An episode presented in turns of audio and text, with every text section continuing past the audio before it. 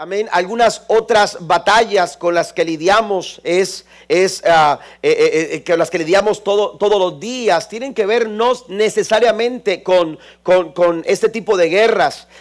también hay batallas que lidiamos como la batalla del tráfico. Amén. Usted tiene que salir al trabajo y usted dice es salir a batallar con el tráfico a ciertas horas que usted tiene que ir a su trabajo. Usted sabe que hay hay caminos que están muy traficosos y usted dice, bueno, ¿de qué forma descubrir un camino que me evite todo este tráfico? Porque, porque el tráfico, el tráfico eh, eh, resulta en, pérdida de tiempo, el tráfico resulta eh, en diferentes cuestionamientos. A veces nuestra actitud cambia cuando vemos el tráfico, ¿verdad? Y entonces tenemos que lidiar con ese tipo de batallas, batallas que tienen que ver con el tráfico. Hay otro tipo de batallas con las que nos enfrentamos, por ejemplo, la gente que venimos de, otros países a este país, y es la batalla cultural. Amén. Esta batalla tiene que ver con una forma de pensar diferente, con un estilo de vida distinto. Amén. Con una, eh, eh, con una rutina distinta, con un idioma distinto. Amén. Y son conflictos o batallas que eh, tenemos nosotros que enfrentar. Son batallas culturales. Enfrentamos también batallas generacionales. ¿A poco no? De pronto usted encuentra que hay pensamientos distintos que usted eh, eh, eh, asume a los pensamientos de su hijo en una, en una, en una situación, en una, en una cosa que tenemos dos perspectivas diferentes. ¿Por qué? Porque es un choque generacional. Amén. Es una manera de ver las cosas de acuerdo a nuestra generación, porque nosotros estábamos acostumbrados eh, eh, a una generación distinta a la, que ahora nuestros hijos o, los nietos, en algunos casos de algunos de ustedes, eh, están, están, están asumiendo una perspectiva diferente a la nuestra. Hay también batallas económicas, batallas con asuntos laborales que usted no puede dejar de ver y que usted tiene que aprender a lidiar con ellas, la nueva tecnología. Eh, las nuevas herramientas que usted tiene que eh, estar al día, ¿verdad? Con, con, asuntos de su trabajo. ¿Por qué? Porque si no se queda atrás y de pronto, aleluya, usted va, eh, no va a alcanzar el bienestar económico o la remuneración que usted espera de su trabajo. Entonces, hay diferentes tipos de batallas a las que como seres humanos tenemos que enfrentar. Porque alguien dijo, la vida es una constante batalla. Y es una realidad. La vida es una constante, una constante batalla. Cualquier cosa que valga la pena en tu vida, vas a tener que luchar por ello. Si usted quiere un matrimonio sólido, usted tiene que luchar por eso.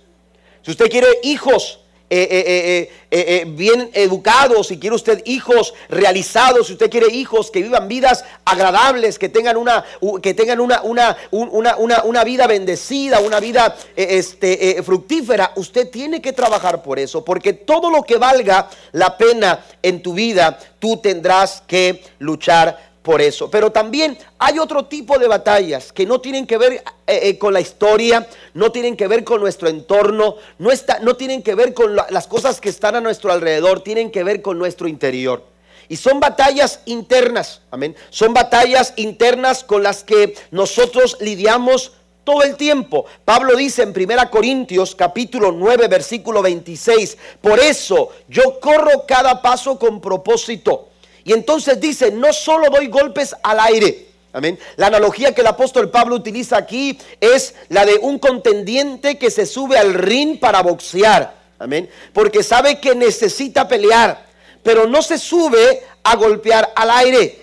¿Por qué? Porque sabe que hay un enemigo, sabe que hay un adversario y ese adversario hay que vencerlo. Amén. Ese adversario hay que, hay que mandarlo a la lona, como se dice, ¿verdad? Hay que darle golpes certeros. Por eso dice Pablo, entonces cuando yo me subo al ring, cuando yo corro en esta batalla de la vida, yo lo hago cada paso con un propósito. Amén. Yo cada una de, esas, de, esos esfuerzos, de esos trabajos, de esas, eh, eh, eh, de, esa, de ese empuje que tengo para lidiar en la vida, lo hago, lo hago con un, con un propósito. Por eso él dice, no solo doy golpes al aire. Amén. Entonces nosotros tenemos que reconocer, aleluya, que lidiamos con diferentes tipos de batalla. Pero también tenemos que reconocer que hay batallas, hermanos, que no tienen que ver con las personas que nos rodean. Amén. La Biblia dice que eh, nuestra lucha no es contra carne ni sangre. Amén. Y estamos perdiendo el tiempo peleando entre nosotros cuando realmente la lucha no es contra carne y sangre.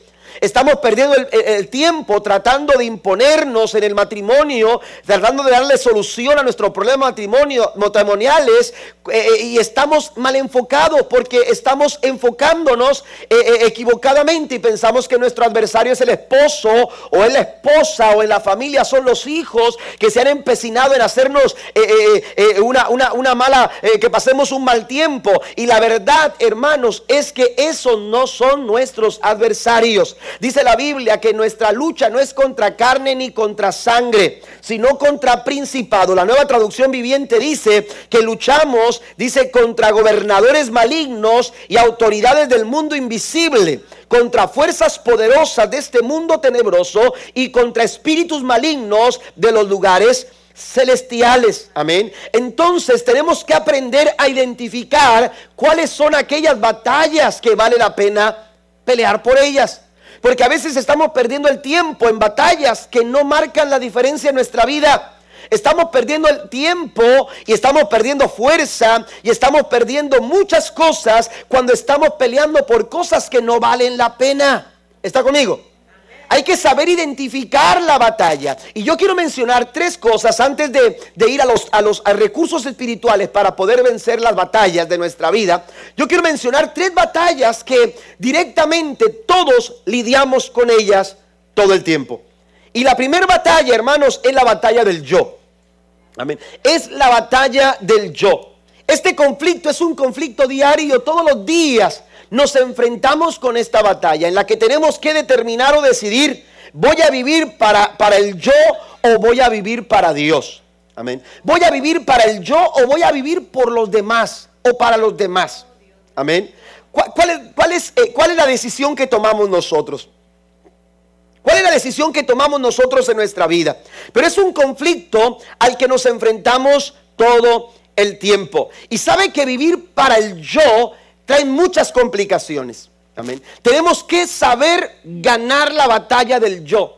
El apóstol Pablo decía a los Gálatas en el capítulo 2, versículo 20, ya no vivo yo, sino que ahora es Cristo el que vive en mí. Si usted lee todo el capítulo 2, se dará cuenta que Pablo hace una, hace una eh, eh, eh, diferencia entre lo que era vivir de acuerdo a sus intereses de acuerdo a su pensamiento, de acuerdo a sus propias ideas y lo que ahora es vivir de acuerdo a Dios.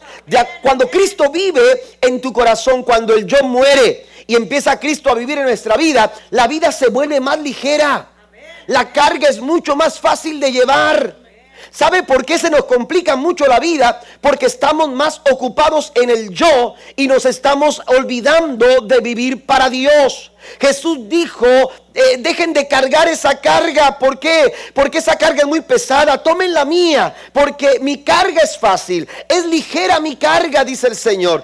El yugo que ustedes llevan es un yugo difícil de llevar y no lo van a poder sobrellevar ustedes solos. Necesitan cambiar ese yugo, necesitan dejar esa carga y tomar. Eh, tenemos que dejar de pensar en el yo y empezar a vivir para Dios. ¿Está conmigo? Porque cuando nosotros vivimos para Dios, nuestra carga se hace más ligera. Las situaciones de la vida se complican cuando solamente estamos pensando en nosotros. ¿Por qué mencionamos esto? Mire lo que dice Santiago. Espero que usted vaya conmigo a su Biblia. Hay algunas citas que no están en sus notas que usted puede eh, poner a un lado de, de lo que estamos hablando. Pero en Santiago capítulo 4, versículo 1 y 2, Santiago dice lo siguiente. Dice la escritura ¿saben por qué hay guerras y pleitos entre ustedes? Pues porque no saben dominar su egoísmo y su maldad. Se está refiriendo al yo. Amén. Esas pasiones en sus vidas que los hacen desarrollar actitudes negativas, que los hacen tomar posturas equivocadas. Esos sentimientos negativos en su vida son sencillamente, ¿por qué? Porque están viviendo en el yo. Dice Santiago, ahí en el yo, en el interior. Los problemas no comienzan afuera, los problemas comienzan adentro. Amén. Los problemas comienzan en una batalla interna y cuando no sabemos nosotros lidiar con esa batalla, cuando no estamos venciendo la batalla, batalla del yo, entonces dice, dice, eh, no saben dominar su egoísmo y su maldad, son tan envidiosos que quisieran tenerlo todo y cuando no lo pueden conseguir, son capaces hasta de pelear. ¿Quién le enseña a un niño a pelear? Por un chupón, ¿verdad? O por una paleta. Amén. ¿Quién le enseña a un niño a pelear por su carrito? Mm. Usted no, al menos yo le dije a mi hijo, cuando le quiten un carro, levántese y quítese. No. Mm. Yo les decía a los niños, compartan, aprendan a compartir. Amén. Aprendan a pasar un buen tiempo. Amén. Con ellos. Amén. Pero no es que nosotros le digamos al niño, pelea por tu carrito, pelea por tu paleta, pelea por aquello. No.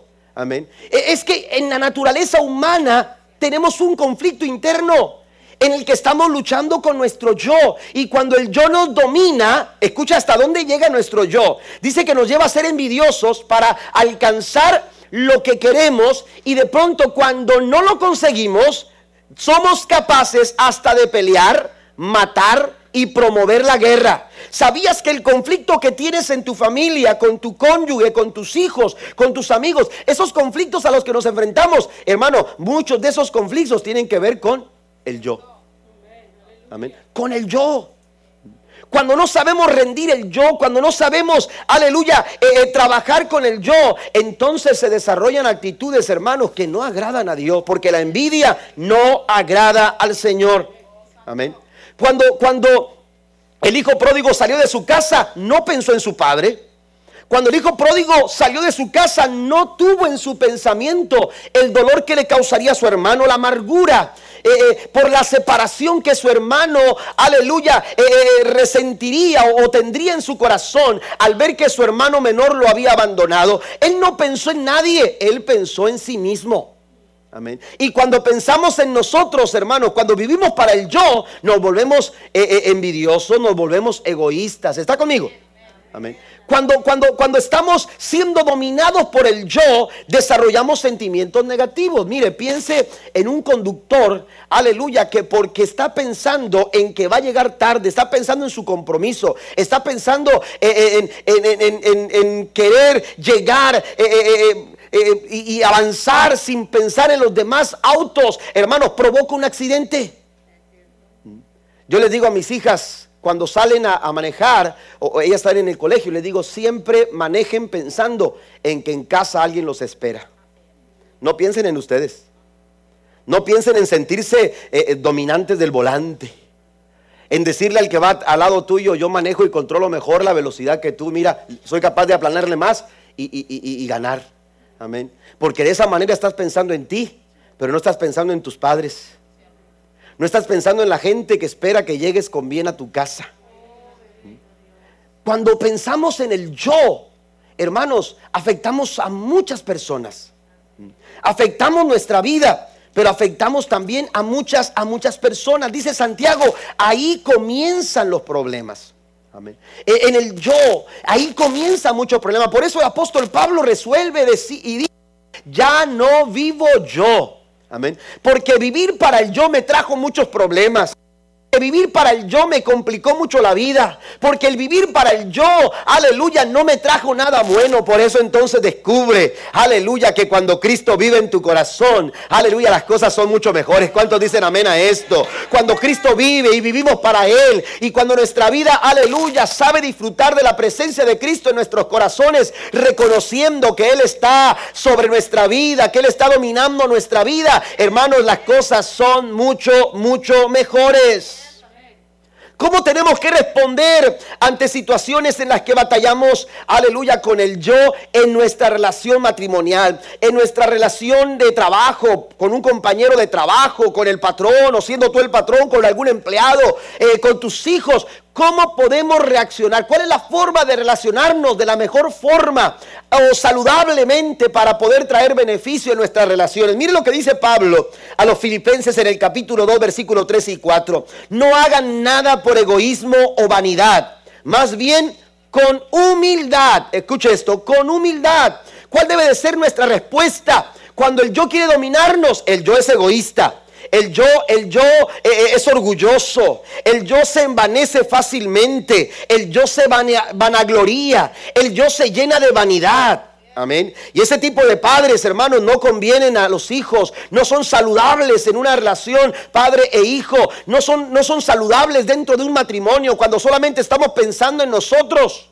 Amén. No estamos siendo saludables, no estamos bendiciendo, no estamos siendo un beneficio para nuestra pareja, en nuestro matrimonio, cuando solamente estamos pensando en nosotros. Entonces dice Pablo, quítense de ser egoístas y vanidosos. ¿Y cuál debe de ser nuestra actitud? Ser humildes. Consideren a los demás como superiores a ustedes mismos. A cada uno debe, de, dice, cada uno debe velar no solo por sus propios intereses, sino por los intereses de los demás. ¿Cómo está viviendo usted? ¿Está viviendo el yo o está viviendo para Dios o está viviendo para los demás? Tenemos que actuar con humildad. La humildad, a veces tenemos problemas con el concepto de la humildad, porque pensamos que la humildad, hermanos, eh, tiene que ver con pobreza, con ser humilde. Yo me he encontrado mucha gente pobre, orgullosa. Amén. Amén. Entonces la humildad no tiene que ver con falta de trabajo, con falta de finanzas, con, una casa o con un carro o con la comida que comes. Eso no tiene nada que ver con la humildad. La humildad tiene que ver, amado hermano, con algo. Mire, yo leí esta frase que me gustó mucho y la anoté aquí. La humildad no es pensar menos de ti mismo. Amén. La humildad es pensar menos en ti mismo. Eso es ser humilde. Ser humilde no es pensar menos de mí, es pensar menos en mí. Y cuando pienso menos en mí, empiezo a pensar más en los demás. No un aplauso al Señor esta mañana. Dios nos llama a marcar la diferencia y a lidiar con esta batalla del yo con humildad. Segunda batalla, la batalla del perdón. Amén. La batalla del perdón. Y esto lo vamos a enfrentar, a enfrentar muchas veces. Amén.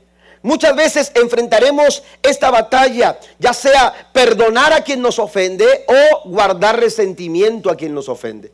O guardar rencor a quien nos ofende. O, guardar eh, eh, eh, amargura en nuestro corazón por aquella, por aquella ofensa que hemos nosotros recibido. Usted y yo tenemos que determinar cómo vamos a enfrentar este tipo de batalla. La batalla del perdón, hermano, nos pone a nosotros ya ser una posición en la que nosotros tendremos que dar el perdón o recibir el perdón, pedir el perdón. Amén. Pero la verdad es que el perdón debe de ser, aleluya, eh, eh, una, una, una situación en nuestra vida en la que nosotros podamos resolver siempre buscando, aleluya, traer la solución a cualquier tipo de conflicto. Y el perdón es la solución, el perdón es la respuesta ante cualquier circunstancia, aleluya, eh, en la que nos enfrentemos. Mire, vamos a ser lastimados, o quizás usted ha sido lastimado, yo he sido lastimado, a veces ha sido intencionalmente, es decir, la persona intencionalmente quiso lastimarme o quizás quiso lastimarlo a usted.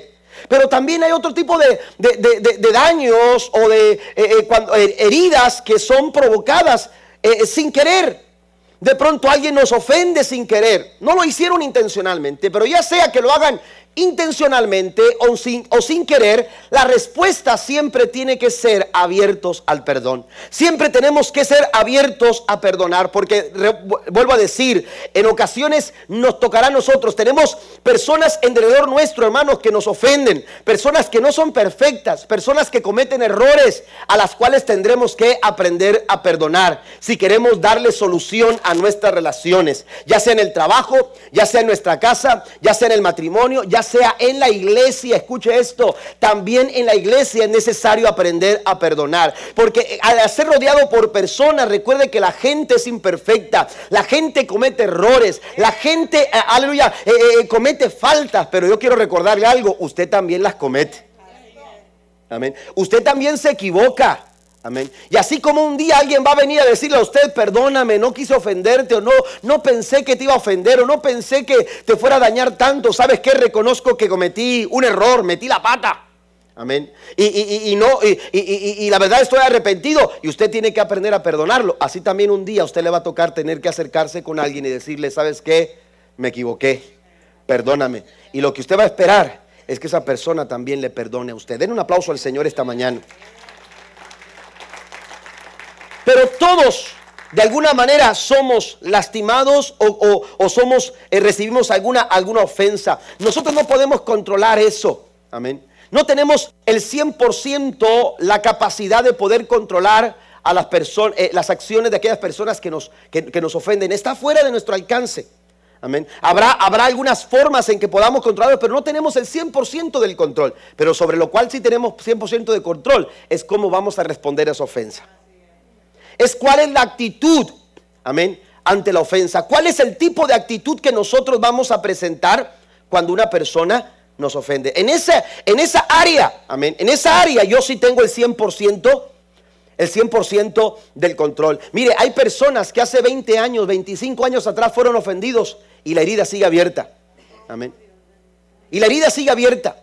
Siguen sintiendo el mismo dolor de hace 25 años. Amén. ¿Sabe por qué? Porque no han aprendido a perdonar. ¿Por qué? Porque no han permitido eh, eh, que sane. Amén. Eh, como le digo, no tenemos el control de lo que otros hagan hacia nosotros, pero sí tenemos el control de lo que esa ofensa va a producir en nuestra vida. Amén. Y mire lo que dice la escritura en Hebreos capítulo 12, versículo 15. La nueva traducción viviente dice, tengan cuidado, no dejen brotar ninguna raíz de amargura, pues podría estorbarles.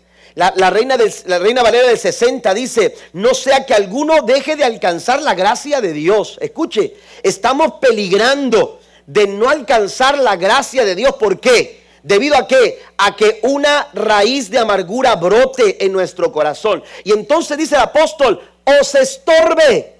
Las raíces de amargura, ¿qué son? El rencor, resentimiento, amén. Sentimientos negativos, amén. Amargura. Cuando, cuando abrazamos este tipo de sentimientos, hermanos, esos sentimientos no te van a permitir que tú recibas la gracia de Dios. Son un estorbo, amén. Se, se vuelven en un estorbo.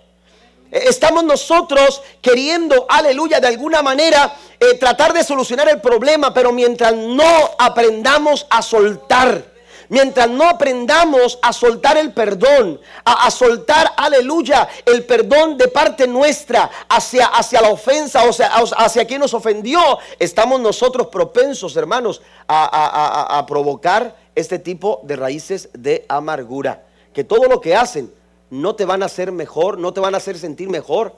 El resentimiento no te va a hacer sentir mejor. Amén. El rencor que tú guardas hacia esa persona no te va a hacer mejor a ti, te está haciendo daño a ti. ¿Y sabe qué es lo más terrible? Usted lo está permitiendo. ¿Me escuchó? Eso es lo más terrible. Que nosotros estamos permitiendo que esa ofensa de hace 25 años nos siga dañando hasta el tiempo de hoy. ¿Y todo por qué? Por falta de el perdón.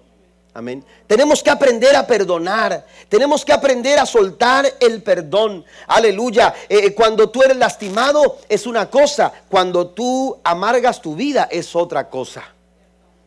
Por eso el, apóstol escribe y dice, eh, eh, no se pierdan, no, no, den lugar para perder la gracia de Dios en su vida, guardando resentimientos, rencores. La gente se equivoca, la gente falla. Hay, personas, aleluya, que han cometido muchas faltas, pero tú no puedes permitir que esa ofensa se permanezca eh, dañando tu vida, permanezca hiriendo tu vida, permanezca lastimando y controlando tu vida. Tú necesitas soltar eso y dejar que el perdón venga a sanar tu corazón. Y cuando esto sucede, tú vas a ser bendecido de parte del Señor. Hay matrimonios que necesitan ser sanados y la respuesta está en el perdón.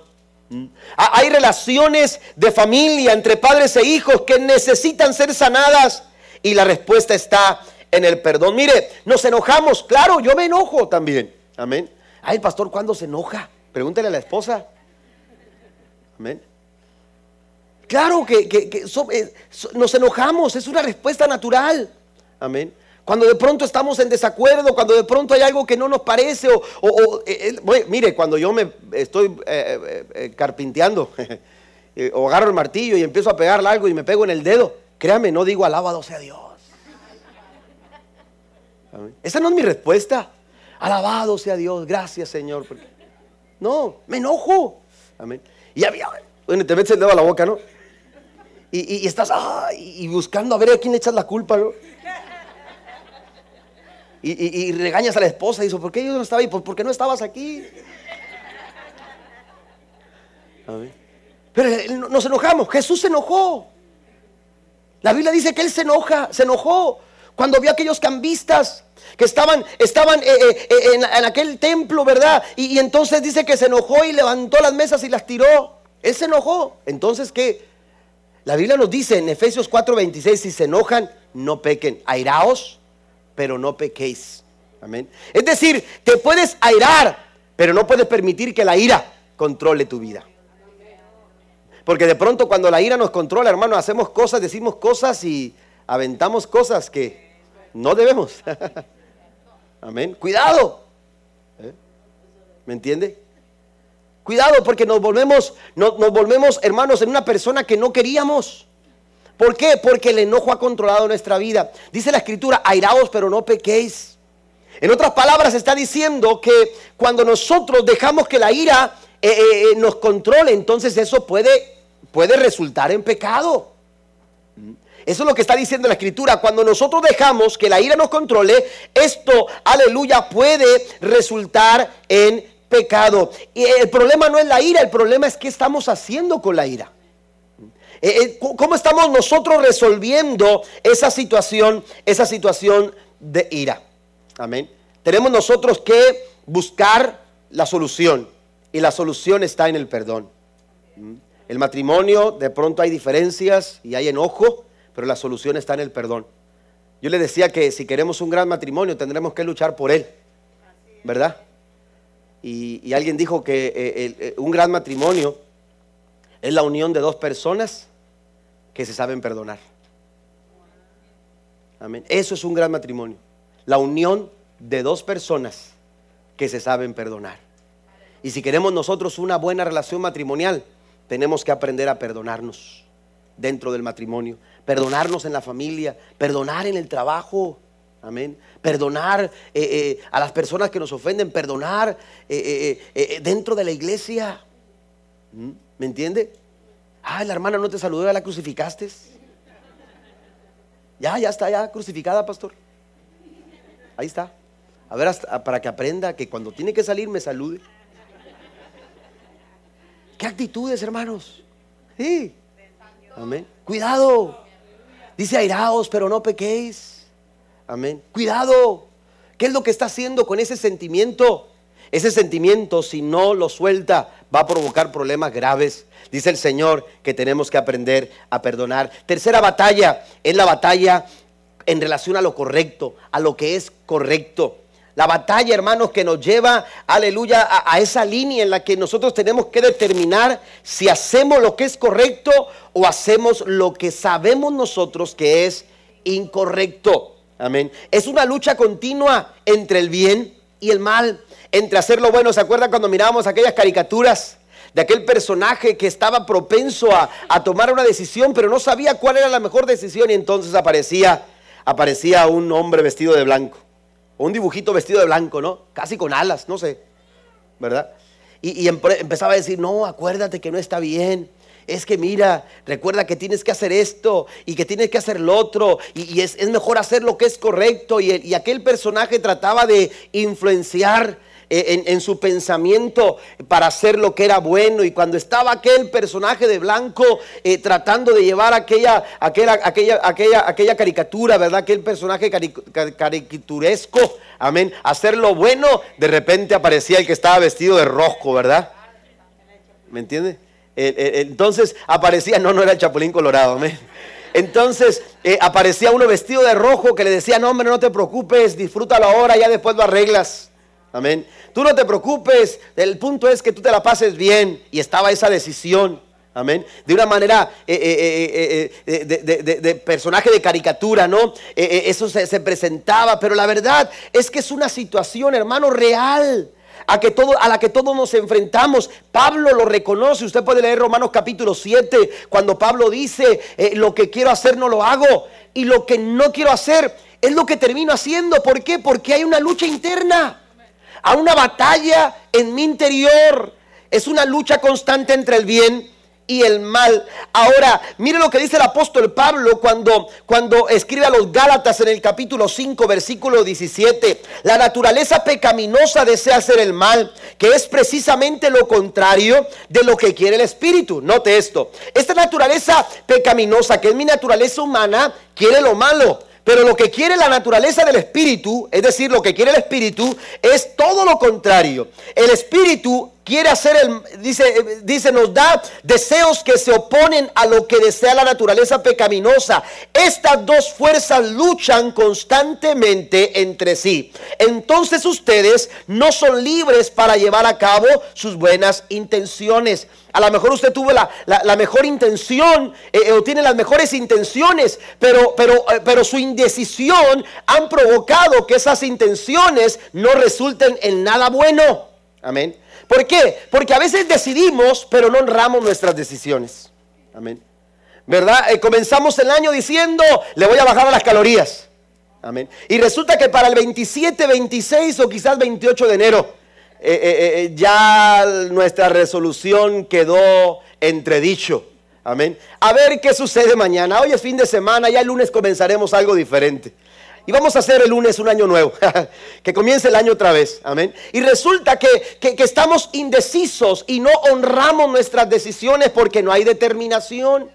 Amén. Entonces, ¿qué tenemos que hacer? Tenemos que reconocer que hay una batalla constante en la cual nosotros tenemos, aleluya, que saber siempre buscar hacer lo que es correcto. Filipenses capítulo, eh, perdón, eh, en Gálatas capítulo 5, versículo 17 dice el apóstol Pablo, estas dos fuerzas luchan constantemente. Jesús dijo, velad y orad para que no entréis en tentación. A la verdad, el espíritu está dispuesto, pero la carne no quiere. Usted quiere venir a la iglesia, no se quiere perder un culto. ¿Cuántas personas no me lo han dicho a mí, pastor, es que yo quería ir a la iglesia, pero pasó esto? Y es que a veces el enemigo nos tiene tomada la medida. ¿Mm? Bueno, quiere ir a la iglesia, le voy a poner esta situación. ¿Mm? Le voy a recordar que hay ropa que lavar. Amén. Le voy a recordar que mañana los niños tienen que ir temprano a la escuela. ¿Mm? ¿Verdad? Entonces, no, y el culto se termina muy tarde. Ocho y media, ocho cuarenta y cinco, ya es muy tarde. Los niños tienen que estar dormidos. Los martes, ¿verdad? Oiga, el enemigo nos tiene tomada la medida. Amén. Eh, un jefe cherokee eh, una historia de un jefe cherokee que enseñaba sobre esta situación de, esa lucha entre el bien y el mal. Eh, les decía a los que lo escuchaban, les contaba la historia y les decía, es que este, esta lucha constante eh, entre el bien y el mal es como, como la lucha entre dos perros. Dos perros salvajes. Son dos perros salvajes que se enfrentan constantemente. Y empezó a describir a un perro como el mal y a un perro como el bien. Y empezó a dar descripciones de quién era el perro malo y quién era el perro que nos llevaba a hacer lo bueno. Y a dar descripciones. Y de pronto cuando él estaba hablando sobre eso, alguien que le escuchaba dijo, bueno, pero ¿qué perro es el que gana? Y la respuesta sabia de aquel jefe Cherokee fue esta, el perro que más alimentas. Ese es el perro que va a ganar.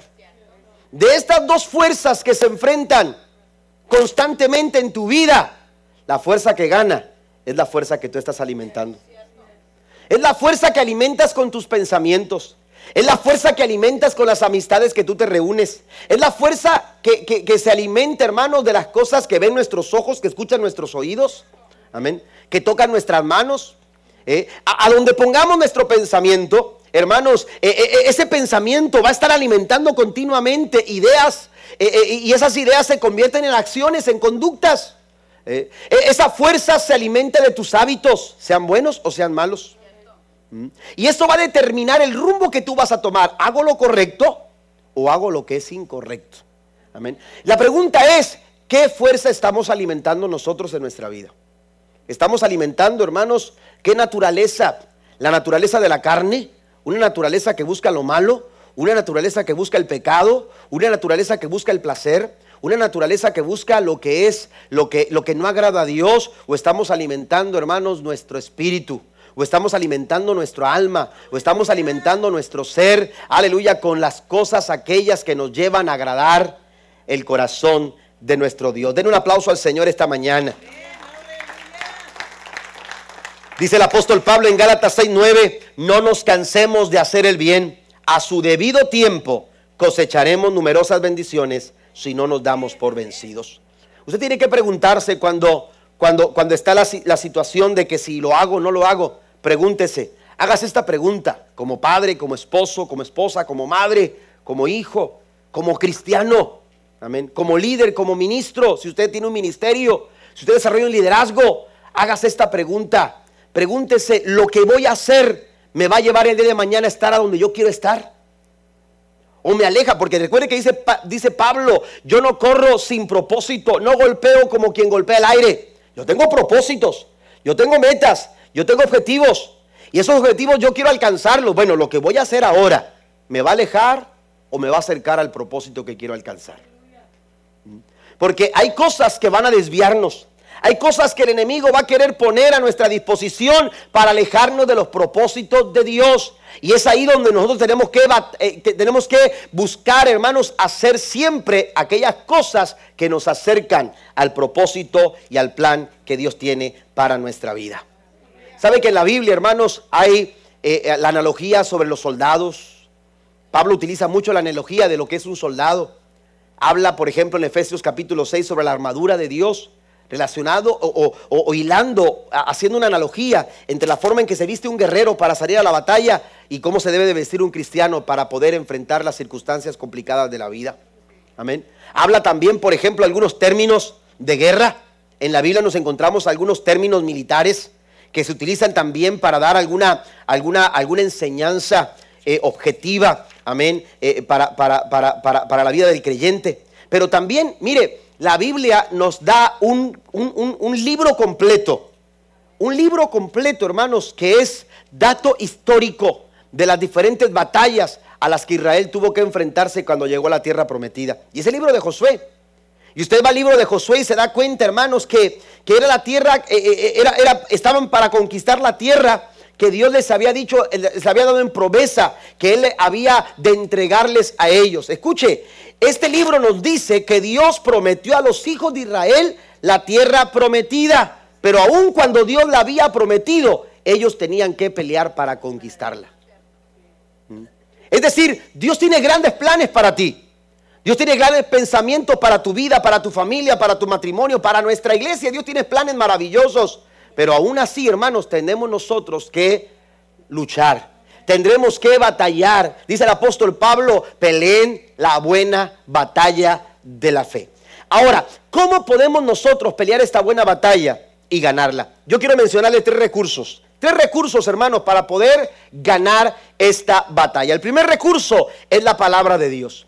El primer recurso espiritual es la palabra del Señor. Segunda Corintios capítulo 10, versículo 3 y 4 dice, pues aunque andamos en la carne, no militamos según la carne, no hacemos lo que la carne dice, porque las armas de nuestra milicia no son carnales, sino poderosas en Dios para la destrucción de fortalezas. Es decir, esta batalla no podemos pelearla con armas carnales. No podemos utilizar armas, hermanos, aleluya, eh, físicas. Tendremos que buscar un recurso espiritual. Y el primer recurso espiritual para poder dar eh, guerra, para poder pelear y ganar la batalla es, hermanos, el recurso que nos da la palabra de Dios. La palabra de Dios, aleluya, es un recurso poderoso para poder vencer cualquier tipo de batalla. Una de las cosas que sucede cuando tú escuchas la palabra, cuando tú vienes a la iglesia y recibes la palabra, oyes la palabra, la anidas en tu corazón, cuando tú escudriñas la Biblia en tu casa, en tus horas, eh, eh, en, la, oportunidad que tengas en casa o a lo mejor en un momento en tu trabajo, eh, ahora tenemos la Biblia en un teléfono, en un iPad, en, una, en un aparato como estos, podemos disfrutar la Biblia escuchándola, hermanos, en un, a través de un disco compacto o, a través de una aplicación en nuestro teléfono inteligente. Hermano, hay muchas facilidades para poder escuchar la palabra del Señor a través de la radio, a través de la televisión, leyendo algún buen libro que nos habla acerca de lo que Dios dice en su palabra. La Biblia nos da fe. La Biblia nos ayuda a acrecentarnos en la fe. Dice la Biblia en, en perdón, en, en, Hebreos capítulo 11, versículo 33 y 34. El capítulo 11 de Hebreos es un listado de grandes hazañas logradas precisamente por medio de la fe. ¿Qué es lo que se consigue por medio de la fe? Miren lo que dice Hebreos 11, 33 y 34. Por la fe, esas personas conquistaron reinos, gobernaron con justicia y recibieron lo que Dios les había prometido. Cerraron bocas de leones, apagaron llamas de fuego y escaparon de morir a filo de espada. Su debilidad se convirtió en fortaleza. Llegaron a ser poderosos en batalla e hicieron huir a ejércitos enteros. Todo esto se logró a través de la fe. Y la fe usted la recibe a través de la palabra del Señor. Hay, personas que les gusta mucho escuchar los cantos y dicen, a mí me encanta escuchar canciones cristianas. Escuche, los cantos son bonitos, amén. Eh, eh, pasar un tiempo con los hermanos en la fe es bueno, aleluya. Eh, muchas cosas que practicamos en la iglesia nos ayudan en muchas áreas de nuestra vida. Pero si usted quiere aumentar la fe, usted necesita involucrarse con la palabra del Señor.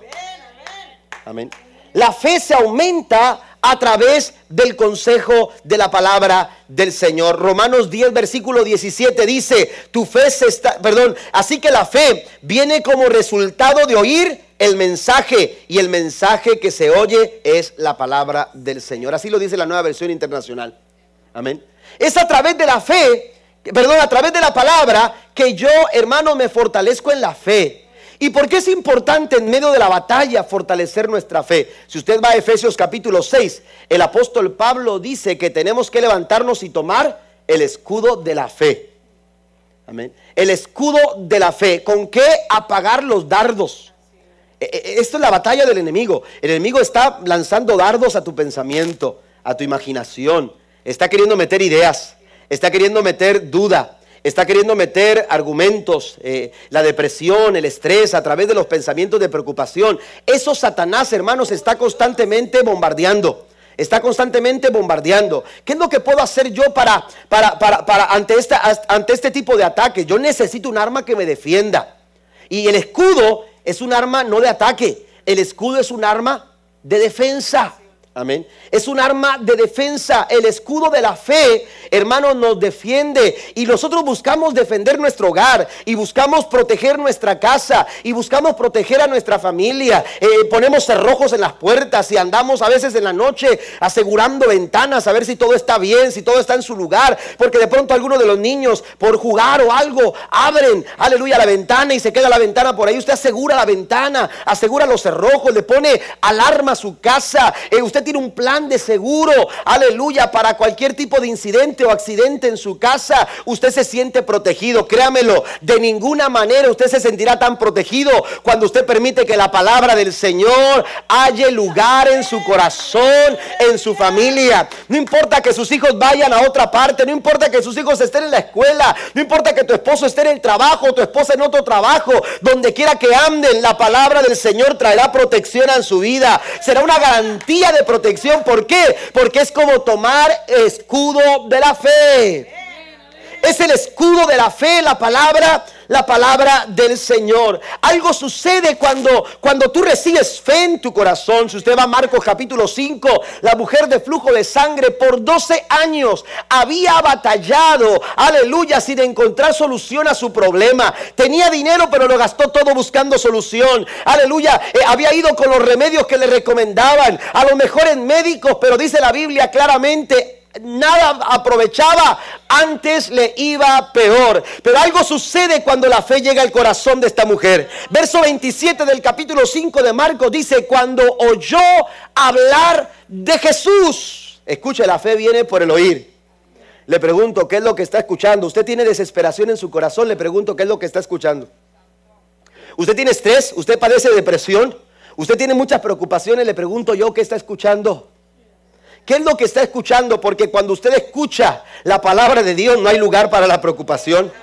Cuando usted escucha la palabra de Dios no hay lugar, hermanos, para el estrés. No hay lugar para la depresión. No hay lugar para ningún tipo de esas cosas. Porque cuando la palabra llega al corazón, la fe empieza a trabajar. La fe empieza a crecer. La fe empieza, aleluya, a salir eh, en nuestros corazones. Empieza a, a llevarnos a actuar de acuerdo al pensamiento de la palabra del Señor. Esta mujer escuchó de Jesús, creyó en su corazón y dice la escritura que hizo dos cosas. Primero, lo primero que hizo fue a donde estaba Cristo. Vino a Cristo. Vino a Jesús porque la fe te dirige a Jesús. La fe te dirige a Dios. La fe dice la escritura que es la certeza de lo que se espera. Es la convicción de lo que no se ve. Hay cosas que no veo pero que estoy creyendo que las voy a recibir. Hay cosas que todavía no pasan pero estoy seguro que van a suceder de acuerdo a un plan y a un propósito más perfecto y más excelente que el que yo pudiera pensar o imaginar. Porque la fe tiene que ver con eso. La Biblia dice que el que se acerca a Dios crea que le hay y que Él es galardonador de los que le buscan.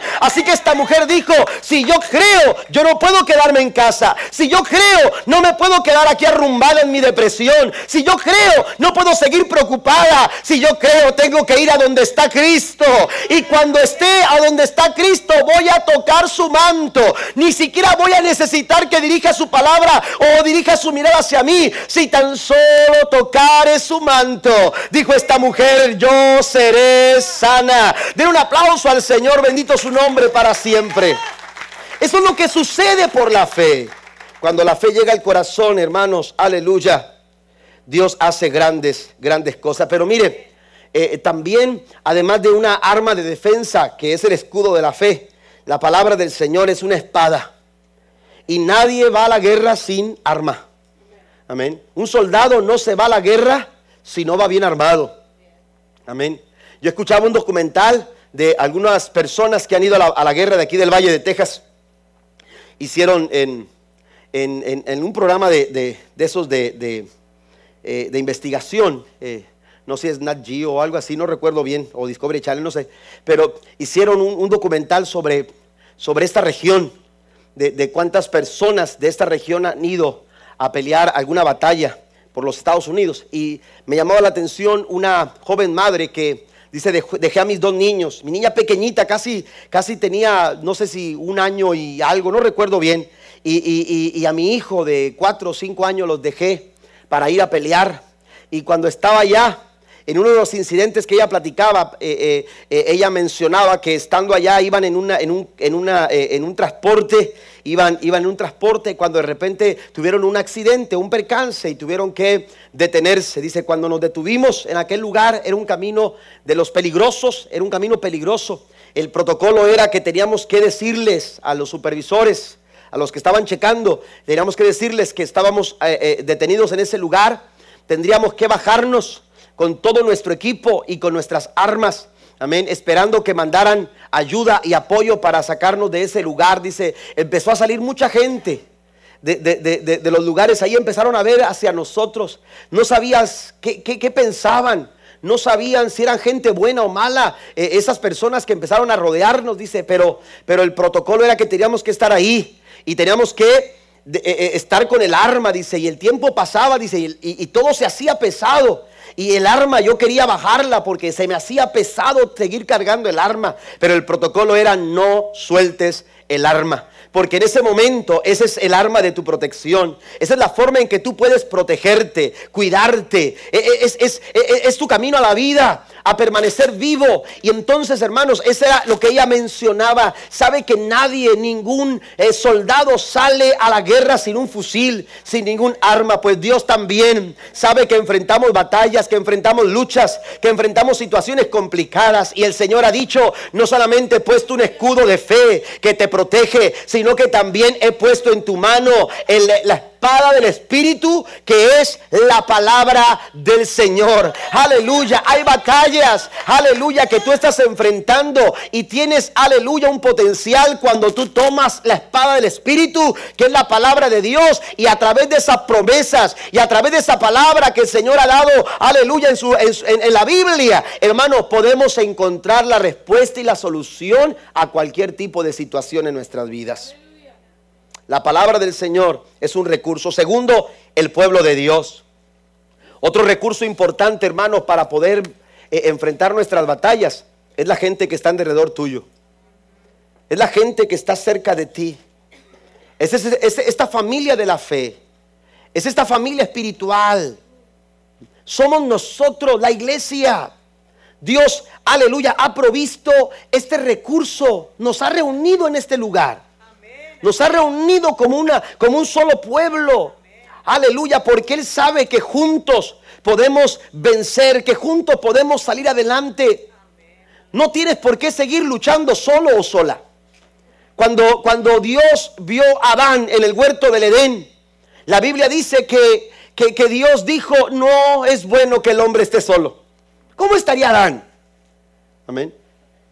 Un pastor decía, es que Adán estaba medio, medio ahí melancólico porque miraba al chango con su changa. Amén. Este, y miraba a cada animalito con su pareja. Y él se miraba solito.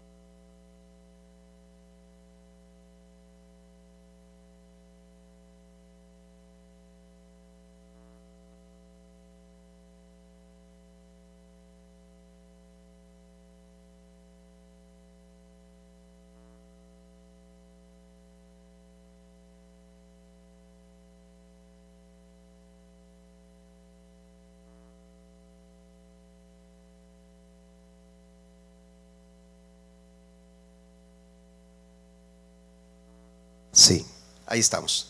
Entonces, eh, Adán se sentía solo. Amén. Y Dios vio, dijo, no es bueno que el hombre esté solo. Porque las batallas que enfrentamos como seres humanos, hermanos, aleluya, son complicadas, son difíciles. Y no podemos nosotros, aleluya, avanzar, no podemos vencer si no tenemos el apoyo de alguien más. La Biblia nos dice en Filipenses 1:30, mire cómo el apóstol Pablo ve a la iglesia. Pablo ve a la iglesia de esta manera estamos juntos en esta lucha. ¿Está conmigo? Estamos juntos en esta lucha. Estamos juntos en esta batalla. Pablo dice, no estoy peleando solo, hay un pueblo que está peleando conmigo. No estoy batallando solo, hay gente que está, aleluya, peleando, peleando conmigo. Dice, ustedes han visto mi lucha en el pasado y saben que aún no ha terminado. Esa es la forma en que Pablo ve a la iglesia. La iglesia del Señor es un apoyo, el pueblo de Dios es un recurso espiritual para poder levantarnos y ser vencedores y animados y, sentir apoyo de parte de Dios a través del pueblo del Señor. Mire, el apóstol Pedro escribe en Primera de Pedro capítulo 5, versículo número, número 4, el versículo 9, perdón, dice el apóstol Pedro eh, eh, eh, diciéndole a las personas, no, no crean que son los únicos que están pasando por lo que están pasando. En todo el mundo hay gente que ha pasado por lo que tú pasaste. En todo el mundo hay gente que está pasando por lo que tú pasas y a veces el enemigo quiere hacernos pensar que somos que somos los únicos que estamos batallando, que somos los únicos que estamos lidiando con eso. No, hay gente dentro de la iglesia que ya pasó por donde tú pasaste y te puede decir, ¿sabes qué? Si yo la hice, tú también la puedes hacer. Así que ánimo, hermano, levántate. Vamos a levantarnos, vamos a orar, porque la forma en que yo vencí fue esta y ahora te toca a ti ser vencedor. No estoy solo, dice el apóstol Pablo. No estoy abandonado. Eso es lo que Satanás quiere que pensemos. Ah, es que los hermanos no se acuerdan de mí. Ah, es que nadie me visitó. Ah, es que nadie. No, usted no está solo. Hay gente que está orando. Hay gente que está pidiendo por usted. Hay gente que está rogando por usted. Hay gente que a lo mejor ni siquiera sabe tu nombre. Pero aleluya. Él está diciéndole al Señor, Señor. Aleluya. Hay gente nueva que está viniendo a la iglesia. Yo te pido que los ayudes, que los fortalezcas aunque no conozco sus nombres, tú sabes quiénes son. Yo estaba en la radio, era, era locutor de radio en las madrugadas. Y en las madrugadas, hermanos, las antenas voltean hacia México. Así que la extensión que se, eh, eh, de las ondas radiales, el AM corre, amén, y, rebota a veces, y, y, rebota y llega a diferentes partes. Había personas que nos hablaban de Parral, Chihuahua, a esas horas, y de pronto nos llamaban y, yo hacía una oración cada, cada, cada principio de hora, hacía una oración, porque sabía que había personas que salían a ciertas horas al trabajo y oraba. Y decía, Señor, los que ahora salen. Y de repente alguien me llama y me dice, gracias pastor por acordarse de nosotros. Amén. Y, yo le dije, le dije, este, ¿de dónde me habla? Dijo, de un lugar que ni siquiera conocía. Yo no sabía ni siquiera dónde era ese lugar, allá en México, en un lugar donde llegaba la señal a esa hora. Y decía, gracias porque, porque se acuerdan de nosotros. Hay pueblo que está orando por usted. Hay gente que está apoyándolo en oración. Hay gente detrás de usted. Mire lo que dice la escritura en Eclesiastés capítulo 4, verso 12. Alguien que está solo puede ser atacado y vencido. Pero si dos se ponen de espalda con espalda y vencen, mejor todavía si son tres. Porque una cuerda triple no será cortada con facilidad. No pelee solo. No batalle solo. Abra su corazón. Comparta su batalla y dígale a su esposa, a sus hijos, eh, eh, porque a veces los esposos estamos lidiando con un problema económico, laboral y no queremos que la familia se entere, abra su corazón y dígale, necesitamos orar, necesitamos apoyo, necesitamos fortalecernos, porque esta batalla la estamos y la debemos de pasar juntos, estamos juntos en esta lucha. Pedro les dice, no crean que son los únicos que pasan por lo que tú estás pasando, hay gente en todo el mundo que está pasando lo que tú también pasas o pasaron ya por ahí. Pero si usted va al versículo 10, el apóstol Pedro dice, y el mismo Dios, amén. Les dice a aquellos que están lidiando, aquellos que están batallando, Pedro les dice, el mismo Dios, note lo que dice, os perfeccione, afirme, fortalezca y establezca. Oiga, cuatro cosas interesantes. Que sean perfeccionados, que sean, que sean eh, fortalecidos, que sean también afirmados y que sean establecidos. Amén. ¿Y cómo lo podemos lograr eso? ¿Sabe cómo? Usted va a Efesios capítulo 4, versículo 11, que Dios mismo constituyó apóstoles, maestros, pastores, evangelistas y maestros, la iglesia. ¿Y para qué estableció la iglesia? Para perfeccionar a los santos para la obra del ministerio. La iglesia está aquí para apoyarte. La iglesia está aquí para decirte que no tienes por qué batallar solo. Mire, la Biblia dice que no dejemos de congregarnos como algunos tienen por costumbre en otras palabras, Pablo lo que está diciendo, ahí no te pierdas el culto próximo. Algunos ya están pensando que el martes no van a venir. ¿Mm? Porque es la costumbre no venir el martes. ¿Eh? Amén. Dice, no dejen de congregarse como algunos tienen por costumbre. No necesidad. Hay, hay, veces que por necesidad no podemos venir. Pero hay veces que la costumbre es la que nos detiene en casa. ¿Mm? ¿Me entiende? Mire, había dos, tipos de reuniones en la iglesia primitiva. Una reunión en grupo pequeño, en la que se juntaban en las casas, tomaban el café, platicaban, adoraban al Señor, compartían eh, testimonios, compartían palabra también. Y eso les fortalecía. Amén. No es que se juntaban como aquí quizás seamos 300, 400 personas los domingos en la mañana y, entre los dos servicios. Y entonces, entonces, este, uh, eh, no es que nos juntáramos los 300, 400 personas a tomarnos un café. No. Dentro de este 300, 400 personas hay personas afines a ti.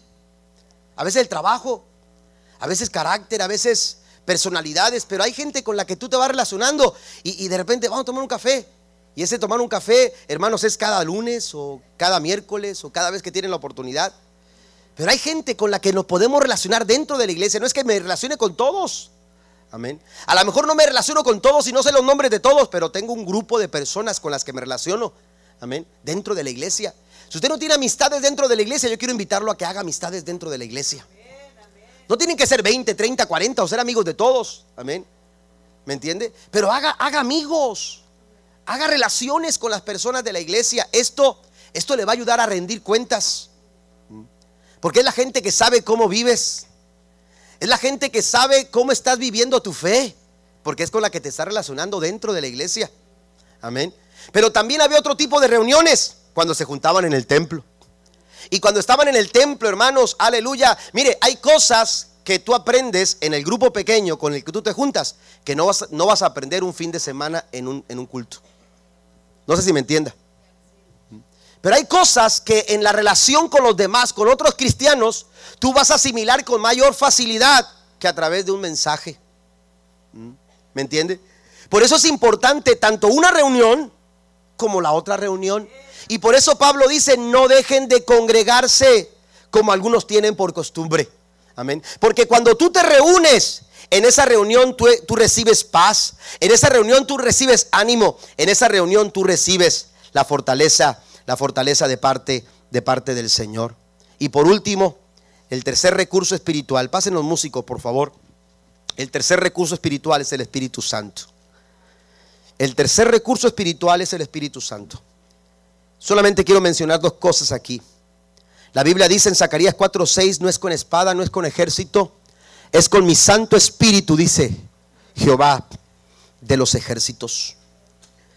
Es a través del Espíritu Santo de Dios que usted y yo vamos a ser capacitados para vencer.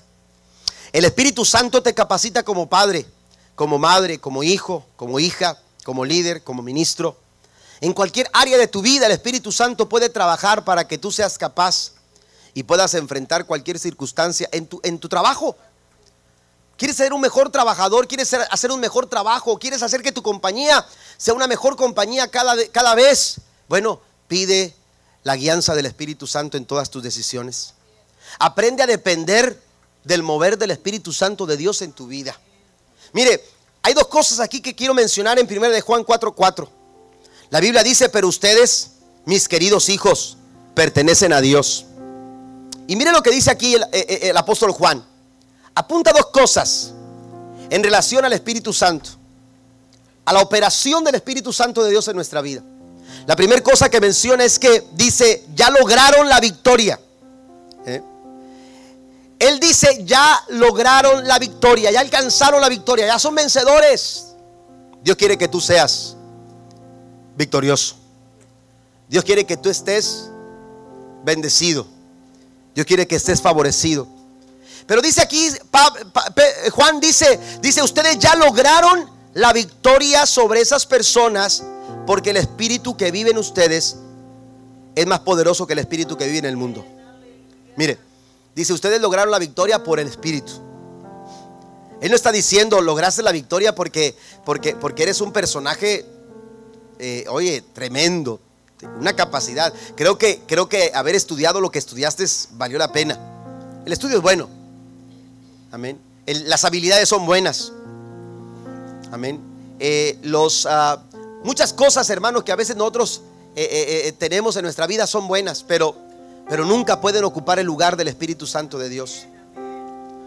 Dice aquí Juan, ustedes lo lograron no por su capacidad propia, lo lograron no porque tuvieran muchas habilidades, lo lograron no porque, porque, porque tuvieran carisma o, o tuvieran mucha simpatía con las personas, no, lo lograron por el Espíritu Santo que vive en ustedes.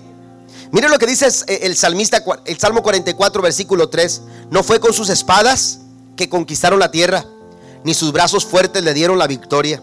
Fueron tu mano derecha y tu brazo fuerte, y la luz cegadora de tu rostro que les ayudó porque los amabas. No nos equivoquemos. No nos equivoquemos. La victoria, la victoria tiene que ver con el Espíritu Santo de Dios que mora en nosotros. Porque no es con espada, no es con ejército, es con mi Santo Espíritu, dice Jehová de los ejércitos. Tenemos que aprender a depender del Espíritu Santo de Dios y asegurarnos que el Espíritu Santo de Dios esté en nuestras vidas. ¿Sabe cuándo Sansón fue derrotado? Cuando no se dio cuenta que el Espíritu Santo ya no estaba con él. Hay muchas batallas que tenemos que enfrentar, pero si queremos lograr la victoria, tendremos que pedir que el Espíritu Santo de Dios obre nuestras vidas, trabaje en nuestras vidas, depender del Espíritu Santo de Dios. Pero la segunda cosa que dice Juan aquí, póngase de pie conmigo, por favor. La segunda cosa que menciona Juan aquí, no es solamente que el Espíritu Santo de Dios está en ustedes, sino que dice, dice Juan, dice, el Espíritu que vive en ustedes es más poderoso que el Espíritu que está en el mundo. Juan entiende que nuestro problema no es con las personas. Recuerdo que dice Pablo. Pablo dice que son gobernadores en las huestes celestiales. Amén. Espíritus malignos que traen pensamientos y desarrollan actitudes en personas que pueden llegar a ser dificultades para nuestras vidas, complicaciones a nuestras vidas. Pero dice Juan, no se preocupen por eso. ¿Por qué? Porque el espíritu que alimenta esos pensamientos no se compara su poder con el poder que tiene el Espíritu Santo de Dios que está en ustedes. Por eso no me amedrento. Por eso no tengo temor. Decía David, aunque un ejército acampe contra mí, no temerá mi corazón. Aunque contra mí se levante guerra, yo estaré confiado. Amén. ¿Por qué? Porque el Espíritu que está en nosotros es más poderoso que el que está en contra de nosotros. La iglesia ha sido llamada a ser victoriosa. Tu familia ha sido llamada a tener victoria. Tu matrimonio no tiene por qué sucumbir ante las pretensiones de una sociedad, aleluya, que quiere destruir los matrimonios, que quiere destruir la imagen de la familia, que quiere destruir muchas cosas con argumentos, hermanos, que no tienen solidez bíblica tu matrimonio, tu familia, la iglesia no puede sucumbir ante las artimañas del enemigo. El Señor ha establecido a su iglesia sobre una roca firme. Dijo el Señor, sobre esta roca edificaré mi iglesia y las puertas del infierno no podrán prevalecer en contra de ella. Cualquier argumento que se levante contra nosotros tendrá que venir abajo, tendrá que ser destruido, porque el Espíritu que mora en nosotros es más poderoso que el que está en contra de nosotros. Bendito su nombre para siempre. No tenemos por qué temer. No tienes por qué tener temor por, por lo que pueda hacer el hombre, dice el salmista. No tienes por qué tener temor por lo que pueda suceder en contra de tu familia. Si Dios es con nosotros, dice su palabra, ¿quién en contra de nosotros? Las armas de nuestra milicia no son carnales. La pregunta es, ¿con qué armas nosotros estamos peleando? No son armas carnales, son poderosas en Dios. ¿Y sabe qué? Han sido diseñadas para destruir fortalezas. Han sido diseñadas para destruir fortalezas. Dios te ha puesto en tus manos las armas necesarias. La palabra, la comunidad cristiana, el pueblo de Dios es una arma espiritual. Y tercero, el Espíritu Santo de Dios. ¿Cuál es nuestra tarea? ¿Cuál es nuestro trabajo? ¿Cuál es tu trabajo? Tú que estás batallando, tú que estás enfrentando esa difícil prueba en tu vida. ¿Cuál es tu trabajo? Nuestro trabajo es vestirnos con la armadura de Dios. Efesios 6:13 dice la nueva traducción viviente, por lo tanto, pónganse todas las piezas de la armadura de Dios para poder resistir al enemigo en el tiempo del mal. Así, después de la batalla, note esto, me encanta como lo dice la nueva traducción viviente, después de la batalla, todavía seguirán de pie y firmes. Todavía estarán firmes. Ese es el propósito de Dios. Eso es lo que quiere hacer Dios contigo. Dios quiere que tu matrimonio siga estando firme a pesar de las batallas. Que tu vida siga estando firme a pesar de las luchas. Pero para lograrlo es tiempo de vestirnos con cada pieza de la armadura de Dios.